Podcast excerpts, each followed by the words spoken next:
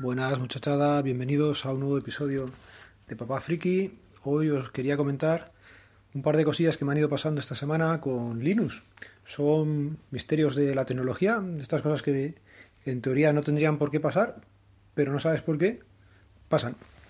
Si la informática está basada en las matemáticas, pues la informática luego no parece seguir el mismo camino y cosas que has hecho habitualmente te fallan eh, por cosas casi inexplicables, que no sabes muy bien en dónde está ese fallo. Os quería comentar, por ejemplo, esta semana en el trabajo yo tengo un equipo que no está conectado a la red corporativa, en el que puedo hacer cosas eh, aparte de las del trabajo. Pues, por ejemplo, eh, hemos tenido recientemente un, un episodio de, de virus que el McAfee no detectaba y en este ordenador que os cuento yo tengo dos particiones, una con Windows y otra con Linux. Pues bien, eh, los pinchos eh, se infectaban con una versión del virus de los accesos directos y ya sabéis, se quedan las carpetas ocultas. Cada carpeta se hace un acceso directo y en ese acceso directo va ligado el propio virus. Entonces, cuando el usuario entra, ve sus carpetas, pero mm, la mitad de la gente no se da cuenta que, que se han puesto como un acceso directo y el problema es que al hacer doble clic ejecutan el virus. Bueno, pues una forma de desinfectar los pinchos era con, Linux. Linux me permitía borrar eh, los accesos directos a través de línea de comando de la terminal y volver a ponerlos visibles y te permite también borrar la carpeta que se llamaba private en la que venía el virus metido. Pues bien, ese ordenador le, le mantengo yo aparte de la red, como ya he dicho, y al no tener la red, lo que hago es de vez en cuando lo actualizo con, el móvil. Le pongo la conexión a través de, cable y le hago un sudo apt update y upgrade, le actualizo las cosas y así ya voy teniendo el ordenador un poco más, más actualizado. Pues bien, la semana pasada hice esto mismo que he hecho otras veces y no sé muy bien ni cómo ni por qué dejó de funcionar. En un momento dado, creo que fue cuando se cerró la sesión, no pude volver a arrancarla, me salió una pantalla que pasé por algún grupo en la que me decía tal cual que el bloqueador de pantalla está dañado y que ya no se puede desbloquear. Para desbloquear cambia un terminal virtual, por ejemplo con control alt F2, inicie sesión allí y ejecute la orden. Eh, la orden que te pone es un login CTL, un log-sessions y que ya luego puedes volver a cambiar a la sesión que estabas eh, usando. Con lo cual al verlo me quedé bastante rayado, no lo había visto nunca, no sabía muy bien por qué había ocurrido eso y lo que hice fue seguir los pasos. Eh, me logueé, hice lo que te dice y se arregló. Parecía que estaba arreglado y como estás trabajando ya bastantes cosas, eh, ahí lo dejé. Cuando volví, me volvió a salir el pantallazo. Le di la orden para desde el entorno gráfico para para reiniciarlo, a ver si se arreglaba solo. Ya sabéis, solución de informático, reiniciar. Y como mandaba la orden y me iba, se quedaba la pantalla allí cogida. Yo pensaba que se estaba reiniciando y no se estaba reiniciando.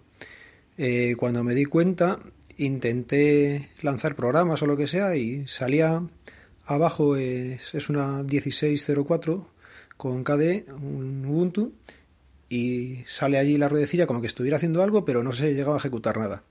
Así que conseguí abrir una terminal y en la terminal ya con un sudo reboot se reinició el ordenador y oye, funcionando como el primer día y Alberto perdió ahí unas cuantas horas mirando a ver qué podía ser o qué no podía ser de una cosa que, que ya digo, con un reinicio se, se solucionó. Esa sería la primera cosa rara que me ha hecho Linux esta semana. La otra cosa rara ha sido el fin de semana en el ordenador de casa.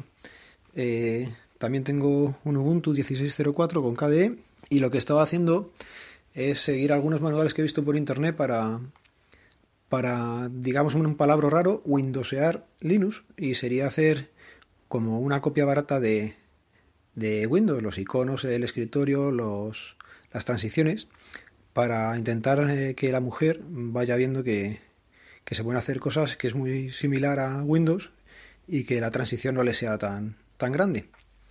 Pues bien, estuve trasteando, conseguí cambiar parte de las cosas, los cursores, no sé por qué no me quiere cambiar todos los iconos, pero bueno, y en un momento dado, cuando lo tuve que dejar, apagué el ordenador.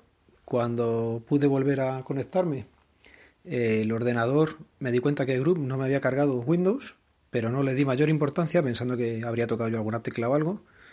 Y seguí trabajando. Cuando terminé y íbamos a entrar a Windows, Windows ya no estaba.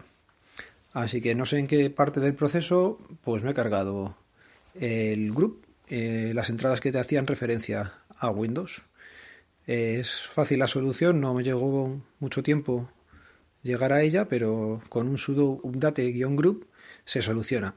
Es muy sencillo, pero son cosas que no deberían de ocurrir. No estaba tocando nada de group, las cosas que estaban tocando en teoría es de cambiar iconos y cosas así, no tendría por qué fastidiarse el inicio de, del sistema operativo. Pero bueno, son dos chorradas que seguramente a la gente que ya le haya salido alguna vez en un momento lo arregla, pero si te toca de primeras y de nuevas, te quedas ahí con la cosilla de qué ha pasado ahora, a ver si voy a perder algo. Y no suele ser así. Por suerte Linux normalmente no se pierde casi nada, pero la intranquilidad te queda. Cambiando de tema, voy a comentar dos compras que he hecho recientemente. Una son unos cascos Bluetooth. El presupuesto no era muy elevado y para el uso que les voy a dar, que básicamente es cuando te vas a la cama, ponerte unos cascos, eh, seguir escuchando podcast y básicamente no ahorcarte con la conexión jack y el cable luego que se queda enganchado. De esta forma, si te quedas dormido con los cascos, que es lo que suele pasar, pues se sueltan, se quedan por ahí, pero no apareces por la mañana con medio metro de cordón anudado al cuello. En este caso vi pasar una oferta por, por algún canal de Telegram de unos Zoe Touch X1 que son INEAR, me han gustado y de batería están bastante bien, me duran como dos días o así y, y en podcast escucho bastante, o sea que muy contento con ellos. Me salieron por 5 euros o así, porque estaban de oferta en Amazon y la verdad es que encantado. La lástima fue no haber cogido dos, porque ya digo que, que con ellos muy bien. También comentar que este fin de semana estuve en la tienda de Xiaomi, que hay en el Plaza Norte, aquí en Madrid, y vi la, la mochila, la Busin es esta que tienen de, para portátiles, que te entra un portátil de hasta 16 pulgadas, la tengo aquí ahora, a lo mejor hace un poco de ruido, ya digo, la construcción es bastante buena y me va a venir fenomenal para, para llevarla al trabajo.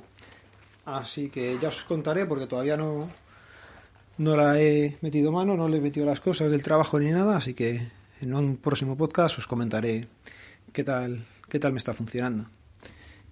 Venga, no me extiendo mucho más y os voy diciendo ya los métodos de contacto, que si no luego se me olvidan. Eh, la página web papafriki.gitlab.io barra podcast el Twitter arroba papá-friki y correo electrónico papafrikipodcast arroba gmail.com.